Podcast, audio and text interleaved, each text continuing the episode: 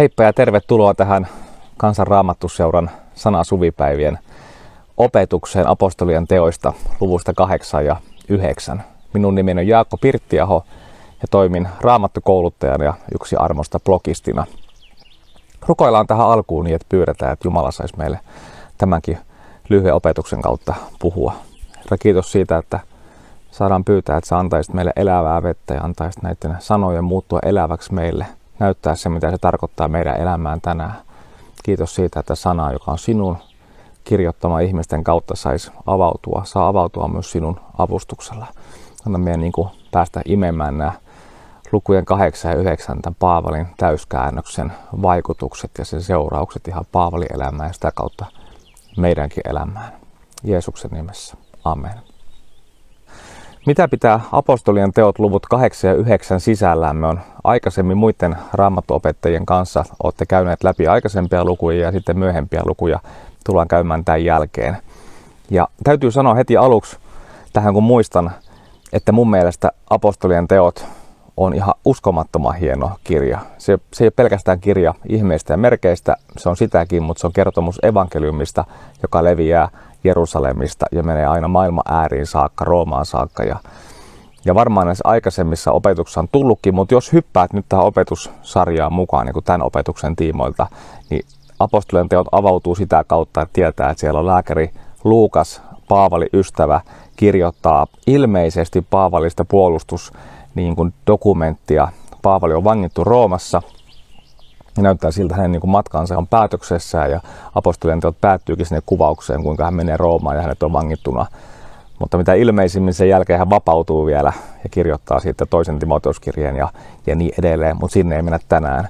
Mutta tässä tilanteessa siis Apostolien teot syntyy, Luukas sen kirjoittaa ja sen päähenkilönä taitaa olla kumminkin nimenomaan Paavali, joka tulee esille tässä meillä.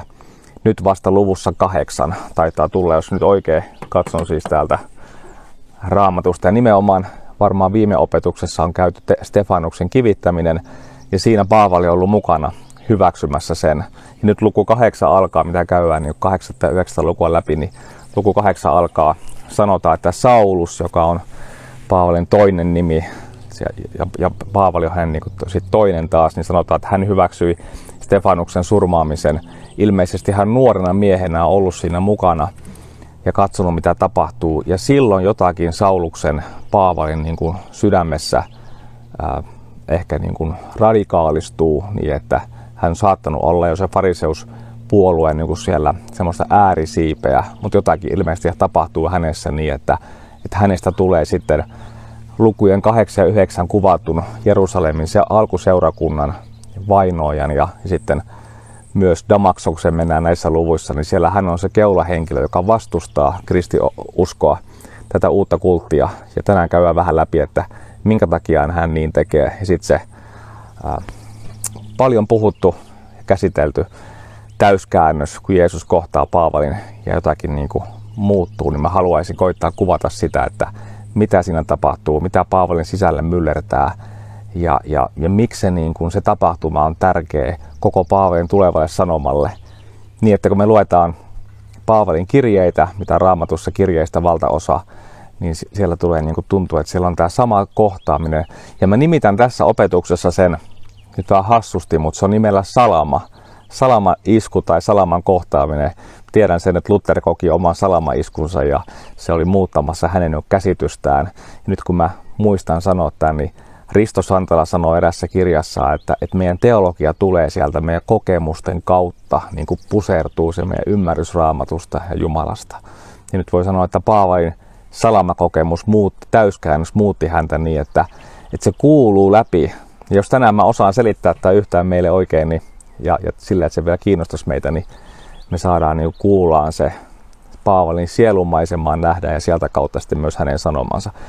Nimittäin tässä alussa on hyvä jo sanoa se, että Paavalille Jeesus on keskiössä koko ajan kaikissa kirjeissä. Hän ikään kuin, hakkaa naulaa samaan reikään jatkuvasti ja se Jeesus on se keskiö koko ajan sen takia, että hän on kokenut tämän salamakokemuksen niin voimakkaasti. Hän ei oikein voi puhua enää mistään muusta. Luvuissa 8 me ollaan liikkeellä, mennään siinä, että Jerusalemissa on ollut hengellistä liikehdintää ja ylipapit ja 70 hengen suuri neuvosto on toivoneet sitä, että Jeesus-kultti loppuu siihen, kun tämä päähenkilö surmataan.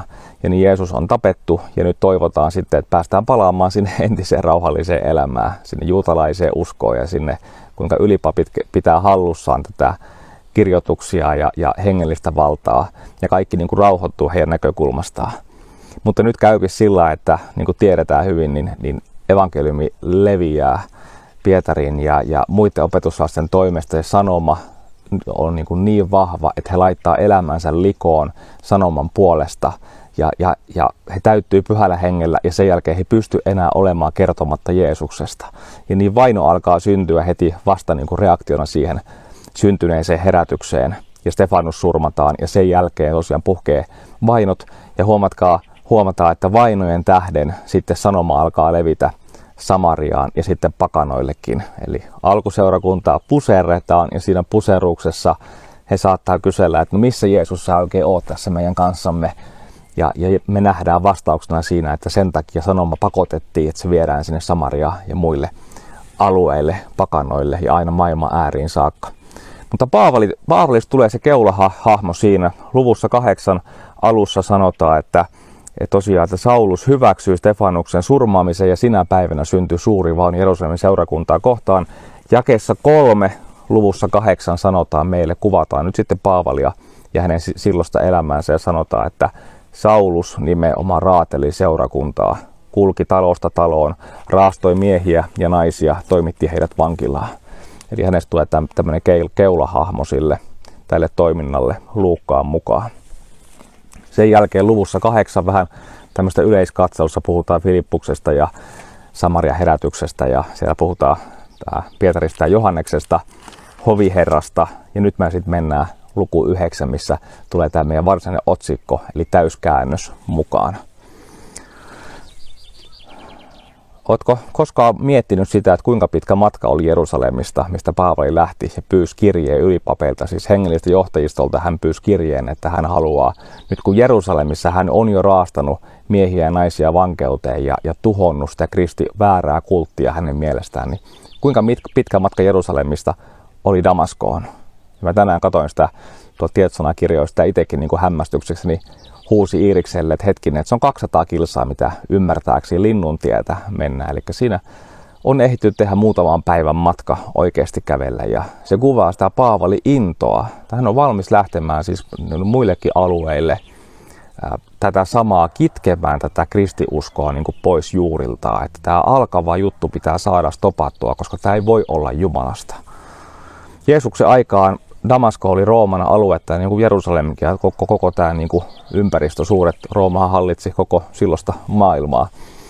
Ja siellä todella oli juutalaisia synagogia ja he pitivät Jerusalemin suurta neuvostoa korkeimpana auktoriteettinään. Eli kun Paavali pyytää Jerusalemin neuvostolta ylipapeilta kirjeitä, niin se olisi ihan sama, jos presidentti määräisi nyt vaikka tämän Jyväskylän ja Perälän alueen asioista tai Suomen hallitus, niin se koskisi myös tätä aluetta. Niin Paavali tietää, että kun hän menee kirjeiden kanssa Damaskoon ja näyttää ne sinne synagogille ja juutalaisille johtajille Damaskossa, niin se velvoittaa myös juutalaista yhteiskuntaa, että hän saa valtuudet toimia ja lähtee repimään sitä alkavaa seurakuntaa, etsimään sitä, että mistä se löytyy ja repii sitä paikaltaan. Minä en tiennyt sitä, että Damaskossa tänään, mä en ole käynyt siellä, mutta siellä kuulemma löytyy siis suora katu, se missä apostolien teot puhuu, missä sanotaan, että Paavali löytyy sieltä. Ananias saa sen käsky, että mene Paavalin luokse. Ja kuulemma se talokin löydetään, onko se sitten se vai eikö, mutta että missä Paavali on ollut. Jopa se talo, mistä Paavali sitten lähdettiin laskemaan pois Damaskosta. Mitä Paavali ajatteli itsestään, kun hän käveli Damaskoon? Siinä on ollut useita tunteja ja päiviä aikaa kävellä. Mä uskon, että hän koki syvää vihaa. Ja hän piti itseään, nyt mä itse asiassa haluan hypätä Filippiläiskirjeeseen tässä, käydään hieman, koska eri kirjeistä me nähdään sitä. Hän niin kuin palaa tähän salamakokemukseen ja hän tuntuu peilaavan sitä aikaisempaa elämää ennen Jeesuksen kohtaamista ja sen jälkeistä elämää. Ja nyt aikaisempaa elämää ennen tulevaa kohtaamista, missä kohta puhutaan, niin hän puhuu Filippiläiskirjeestä luvussa 3, jonka otsikkona on tärkeintä tuntea Kristus. Eli hän hakkaa sitä samaa naulaa, että Kristus on kaiken keskus. Mutta sitten hän sanoo, puhuu harhaopettajista, että on olemassa opettajia, mitkä niinku opettavat sillä tavalla, missä hän ennen on ollut mukana.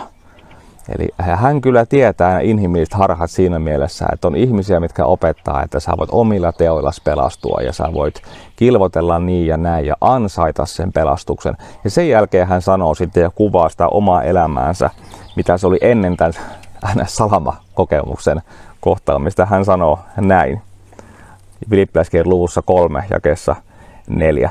Vaikka minulla on mihin luottaa lihassakin, jos joku muu luulee voivansa luottaa lihaan, niin vielä enemmän minä. Minut on ympäri leikattu 8-päiväisenä. Olen Israelin kansaa, Benjamin heimoa, hebrealaista syntynyt, lakiin nähden fariseus.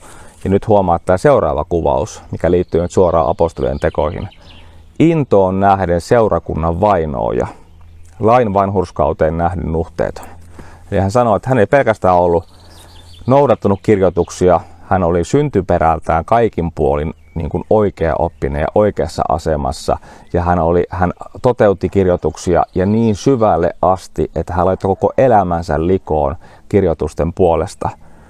Ja hän oli niin innokas siinä, hän oli innokkaampi kuin virkaveljensä. Ja hän halusi puolustaa juutalaista todellista uskoa yhteen Jumalaan niin vahvasti, kun kristiusko väitti, että Jeesuskin on Jumala.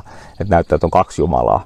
Tietysti ei kristiuskon mukaan ole, mutta Paavalin mukaan tämä on harhaoppia. Ja hän on niin innokas puolustamaan, että hän laittoi koko elämänsä likoon. Ja hän sanoi, että siis katsoi aikaisempaa elämää nuorena miehenä. Jos joku pystyy sanomaan, että on elänyt juutalaisen lain mukaan ja sillä tavalla pelastuu, niin minä olen se henkilö. Me palataan tähän Filippiläiskirjeen kohtaan muuten vielä myöhemmin.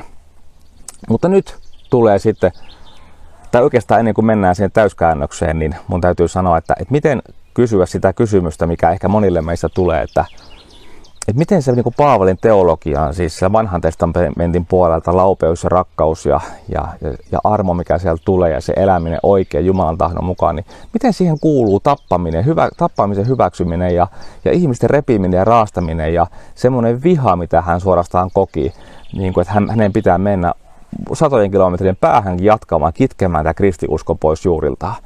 Ja nyt siihen vastauksena on se, että juutalaisuuteen oli Paavalinkin aikana aina sieltä kirjoitusten alusta ja Mooseksesta asti mun ymmärryksen mukaan juurtunut semmoinen ajatus Jumalan lain ja kunnian puolustamisesta. Ja fariseuspuolue nimenomaan oli, heitä oli noin 6000 Jeesuksen aikana, ja he olivat siis olemassa sen takia, että he palauttavat tämän Jumalan kunnia elämällä oikein, näyttämällä sitä, mitä se tarkoittaa se Jumalan lain mukaan eläminen. Ja sillä tavalla muuttavan sen kansan keskellä elää, niin muuttavan sen kansan elämää ja jouduttavan tulevan Messiaan tulemista.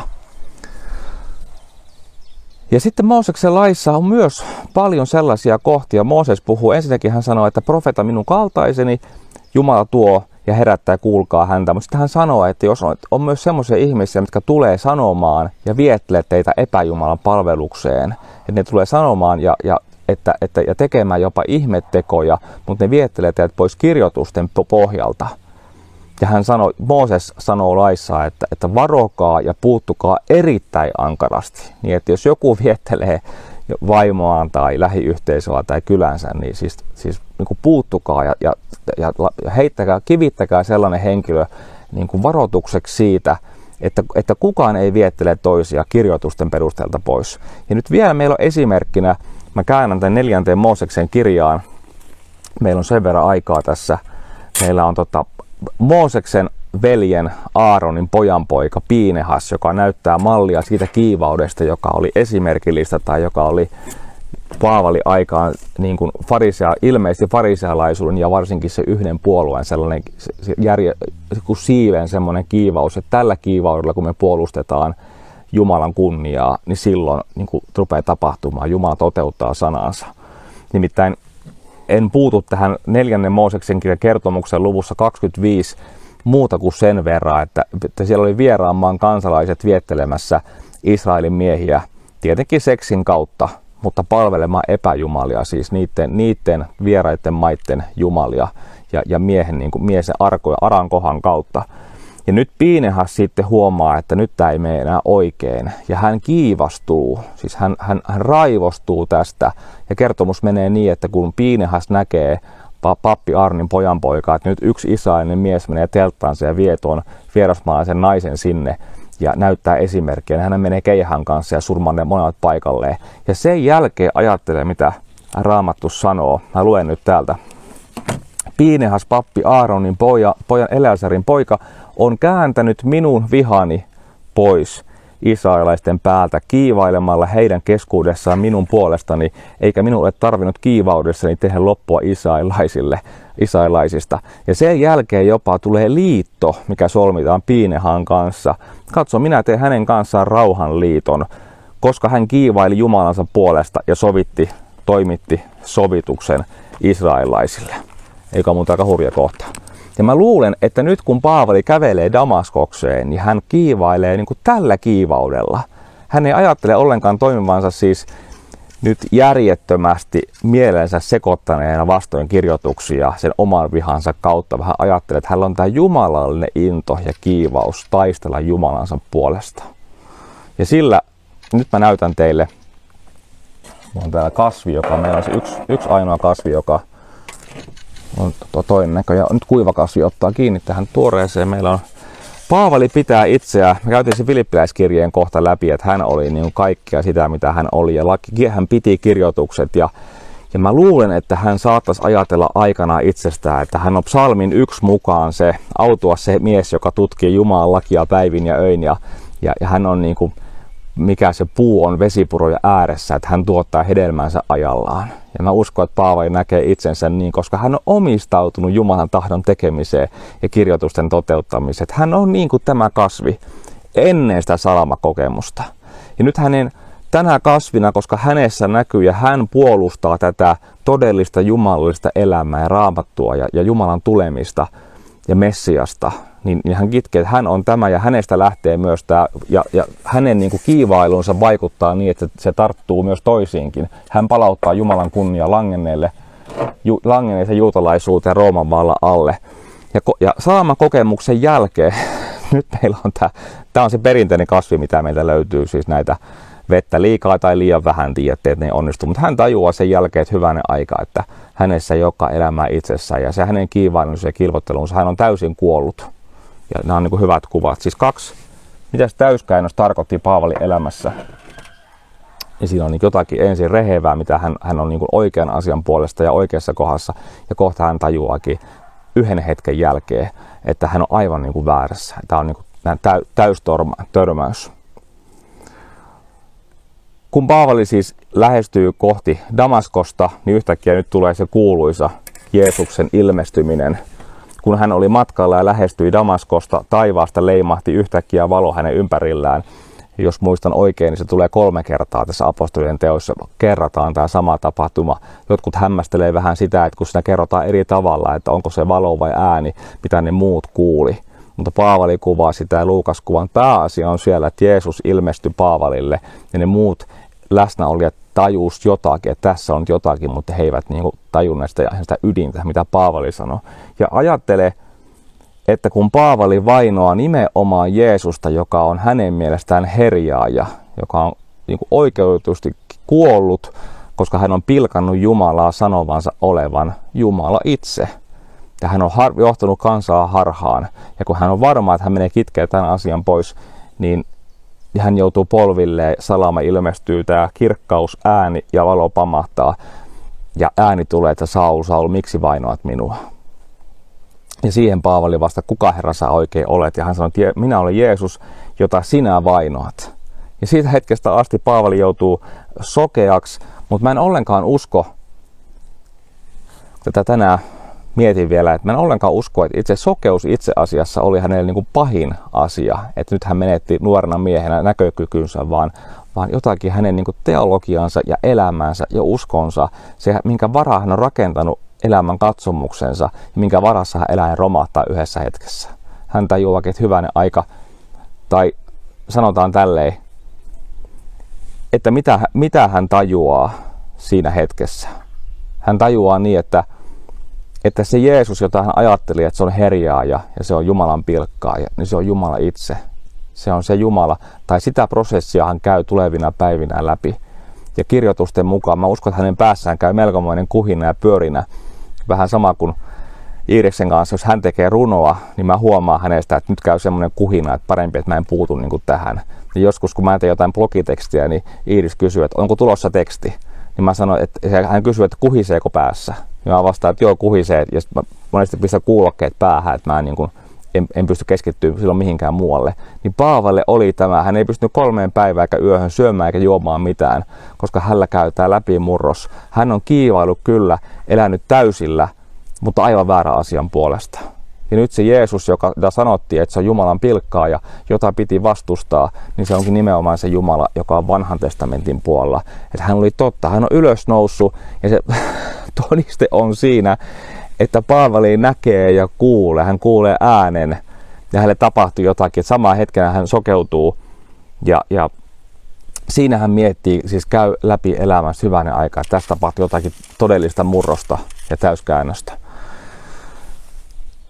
Jos me oltaisiin terapeutteja ja me lähdettäisiin Paavalin elämää tulkitsemaan hänen sielumaisemaa ja hänen sanomaansa ja mietittäisiin sitä, että mikä hänen sanomassaan oikein tosiaan oli semmoista, mikä nyt, niin kuin, mikä oli se pohjaväri, mikä sävyttää kaikkia muita sävyjä, niin se on nimenomaan tämä kokemus, että Paavali tekee sen käännöksen, että tässä on Jumalan poika. Ja sen kokemuksen jälkeen Paavali sanoo monissa kirjeissä, ainakin tulee mieleen Korintalaiskirje, että hän ei osannut julistaa mitään muuta kuin ristiinnaulittua Kristusta sen takia, että kokemus oli niin vahva. Siinä oli niin kuin eri koreissa ja vastapäätä toisiaan ja vastakkain se oma kilvottelu, lain täyttäminen, lain pitäminen ja lain kautta tuleva elämä, ihmisen ponnistelu, yrittäminen, Jumalan ansio, palkinto siitä, mitä ihminen tekee ja vastaan toisella puolella oli se, mitä Jeesus antaa sitten lahjaksi. Että koko se kilvottelu, mitä Paavali tekee, tuleekin todella sen sanoman kautta, mitä näytti alkuseurakunnan Pietarit ja muut julistavan ja mitä Paavali vastusti. Että usko, Messias on tullut ja nyt usko Messiaaseen. Ja huomataan vielä se, että juutalaisessa ajattelussa ajateltiin, että kun Messias tulee, niin hän saattaa muuttaa tai selittää lakia. Että häntä tulee kuulla, niin kuin Mooses sanoi, että kuulkaa häntä. Ja nyt Paavali käy läpi varmasti Jesaja 53 ja 5 Mooses 18, tätä tulevaa profeettaa. Ja hän käy läpi uhrijärjestelmiä, Jumalan karitsaa ja sitä siementä, mikä Abrahamille luvattiin, jonka kautta siunataan kaikkea maailmaa. Palataan vielä tänne Filippiläiskirjeen kohtaan, missä Paavali sanoi, että hän oli mitä kaikkea, hän oli itsessään ja hän oli lakiin nähden siis nuhteeton. Mun mielestä aika hurjasti sanottu, koska nyt me tullaan kohta siihen Timoteuskirjeessä, ensimmäisessä Timoteuskirjeessä hän sanoo, että hän on syntistä suurin. Joskus ajatellaan niin, että vaikka Roomalaiskirja 7. luku on, että eihän Paavali voi nähdä itseään noin 2-30 vuotta uskossa olleena. Eihän hän voi sanoa itsestään, että hänessä ei asu mitään hyvää. Että sen täytyy tarkoittaa sitä Paavali aikaisempaa elämää ennen pyhällä hengellä täyttymistä ja ennen kristiuskoa. Mutta huomaa, että Filippiläiskirje 3. luvussa Paavali kuvaa sitä entistä elämää. Ja silloin hän sanoo, että niillä silmälaseilla hän oli lakiin nähden nuhteeton. Eli hän oli mielestään täyttänyt Mooseksen lain ja kirjoitusten käskyt niin, että hän ei pelkästään totellut itse niitä, vaan hän pyrki myös kitkemään sen harhaopin pois. Mutta tämän salamakohtaamisen täyskäännöksen, törmäyksen jälkeen hän sanoo seuraavaa, minkä mä uskon, että se on Uuden testamentin tässä teologiassa ja Paavalin teologiassa keskeinen. Hän sanoo, että minä luen tappioksi tuon kaiken ylenkalliin Kristuksen, Jeesuksen, minun Herrani tuntemisen rinnalla. Timoteukselle hän sanoi viimeisessä kirjeissä, että minä tunnen hänet, johon minä uskon.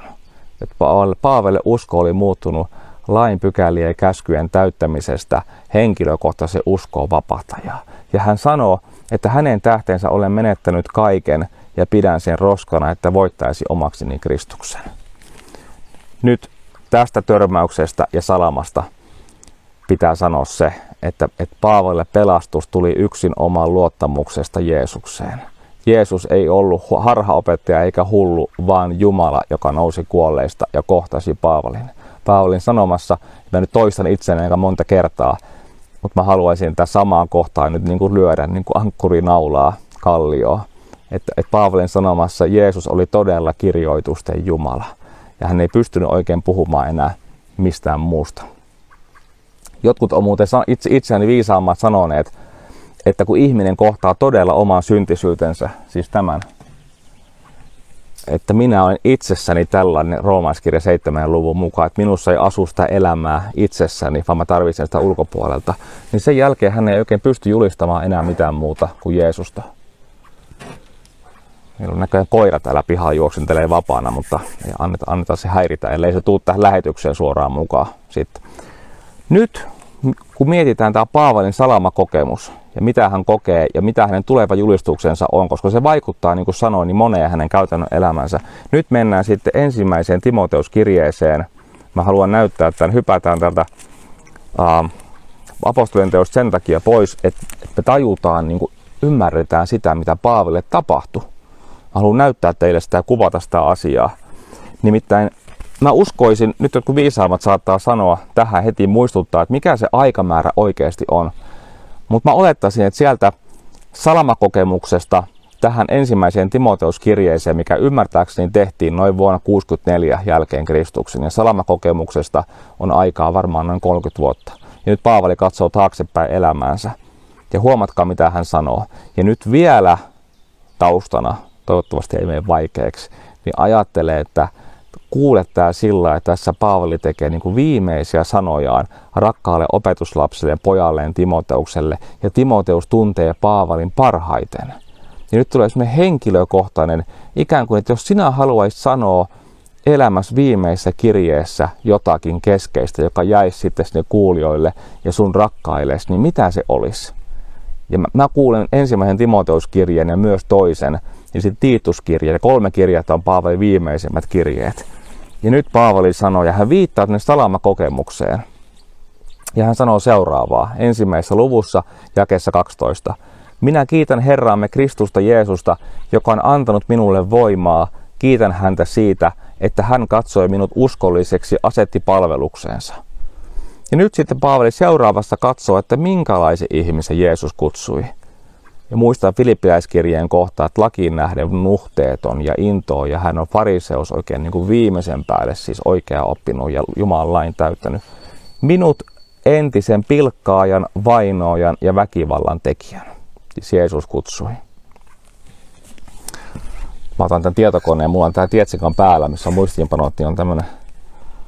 Mä haluaisin näyttää Paavalin elämää. Tiedättekö, että mä menin tuonne puuliiteriin äsken, mikä on tuossa meidän lähellä. Mä en löytänyt, mä yritin etsiä sieltä mahdollisimman rumaa puuta. Siis semmoista, että tiedättekö tämmönen, tää on kuormalla vaan palanen. Ja niin kuin huomaatte, niin vaikka mulla olisi pieni kirves kädessä, niin tästä on hirveän vaikea tehdä vaikka laavulle tai ulkotuleen tai mihinkä tahansa tonne leiviuuniin tämän pystyy heittämään, mutta jos teet vaikka pihaa tuohon pienen, mikä se on nimeltään, tämä hellaan tulija, niin tämä ei mahu sen, tämä on hirveä kolossi. Tai jos mä haluaisin tehdä sellaisen, mitä laavuilla käytetään, semmoisia puisia kippoja, kulhoja, tiedättekö, mistä nautitaan, mä en muista sen nimeä, mutta Iiris tykkää niissä, missä on muumin kuva ja meillä on Pariisi. Jos mä haluaisin tehdä, niin mä en ottaisi tällaista puuta, koska tämä aines olisi ihan mahdottoman huono. Tai mä ottaisin jonkun kivan koivusen tai jonkun, onko mänty helpompaa työstää, millä mä pystyisin lähteä tekemään sitä. Ja tämä liittyy siihen, että ehkä Paavali kysyy mielessään kaikkina vuosina, että miksi Jeesus valitsi juuri minut? Ja miksi mulle annettiin tämä armo, niin kuin Paavali sanoo täällä, että Jeesus on antanut mulle voimaa ja mulla on tämä tehtävä julistaa Jeesusta siellä kaikkialla, siellä se koira menee.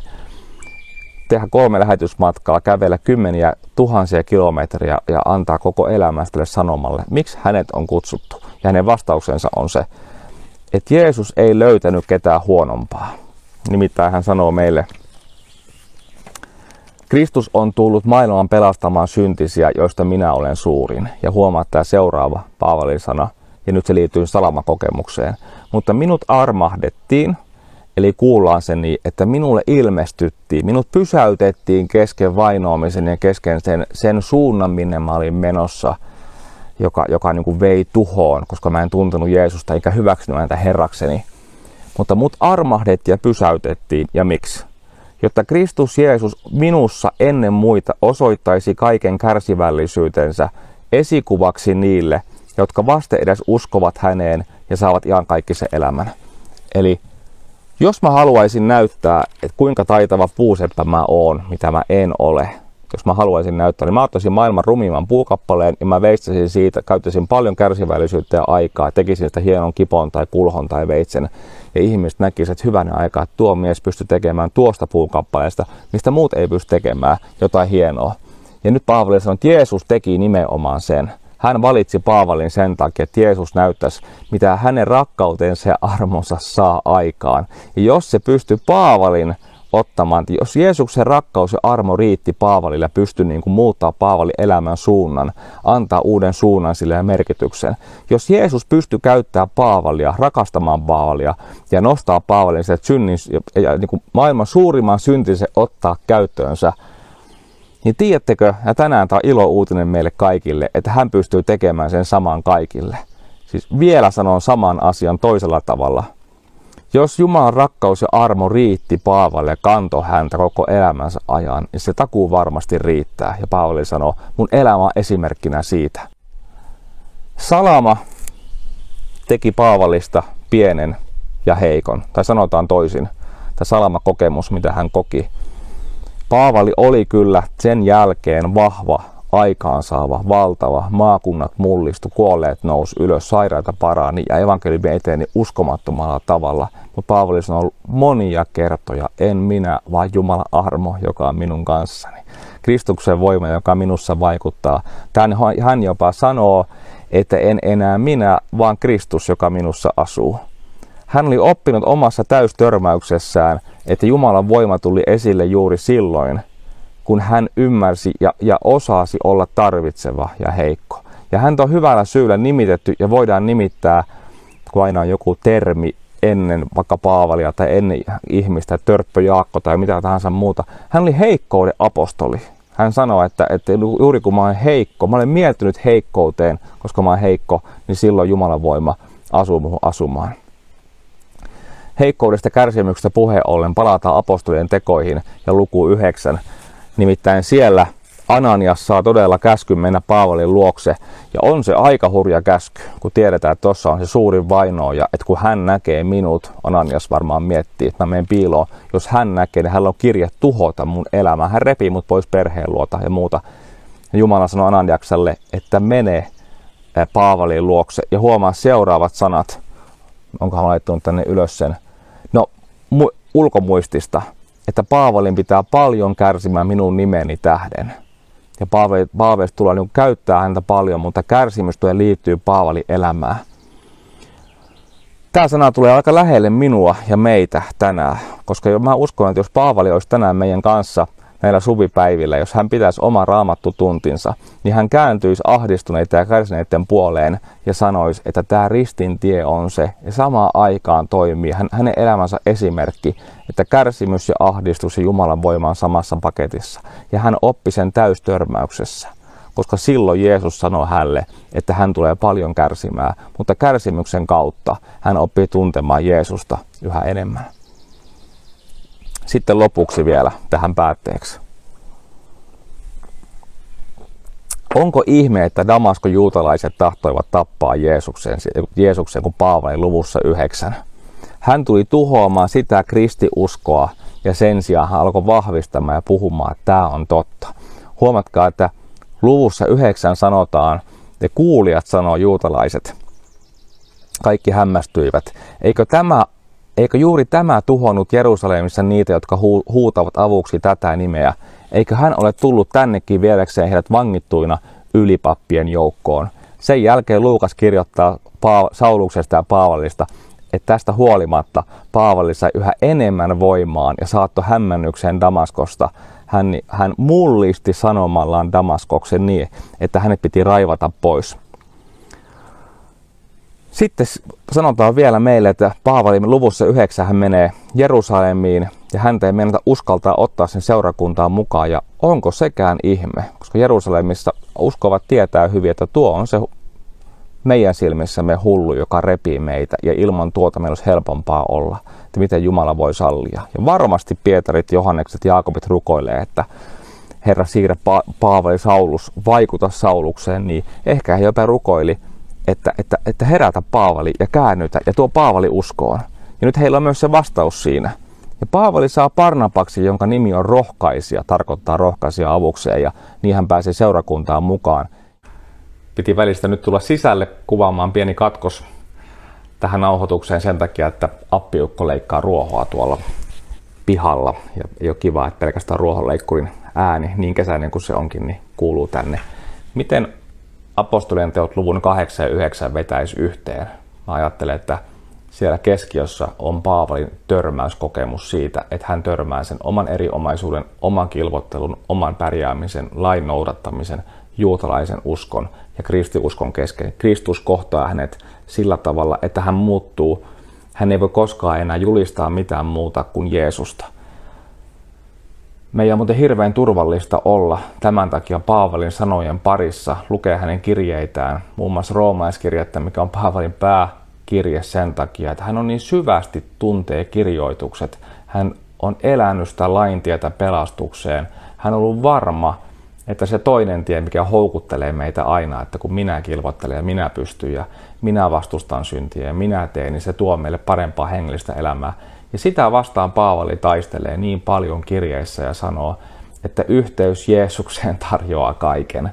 Ja hän on tämän oppinut siinä kokemuksessaan, törmäyskokemuksessaan Jeesuksen kanssa, että kuka sä Jeesus olet, tai kuka sä olet. Ja hän sanoi, että minä olen se Jumala. Ja niin Paavali tajuaa, että Jeesuksesta lähtee kaikki elämä. Ja hän sanoi monen kertaa opetuksessaan myöhemminkin, että mä en pysty puhumaan mitään muuta kuin Jeesusta, koska hän on kaiken keskiössä. Hän on se alfa ja omega, tai kaanankielisesti, mutta alku ja loppu. Paavalin sanojen äärellä meillä on hirveän hyvä olla sen takia, että just hänestä me kohtaamme miehen, joka tiesi sen, että Kristuksen armo ja rakkaus riittää. Jos hänen sanomaansa elämänsä kiteyttäisi, niin voisi sanoa, että siellä on kärsimyksiä ja heikkouden kokemuksia kokenut ihminen, joka samalla tunsi Jumalan käden siellä alla, että se kantaa häntä. Hän vakuutti meille ja sen oman salamakokemuksen kautta, että Jumalan armo ja rakkaus riittää. Jos se riitti Paavalille, ja nyt muistakaa se lavapuu, mitä mä näytin, se maailman hankalimman näköinen puu veistää, että jos Jumala otti käyttöönsä semmoisen, hän voi käyttää ketä tahansa. Jos Jumalan armo riitti hälle, se riittää meille kaikille. Olkaa tosi siunattuja, hei. Ja Jumalan armo olkoon meidän kanssamme.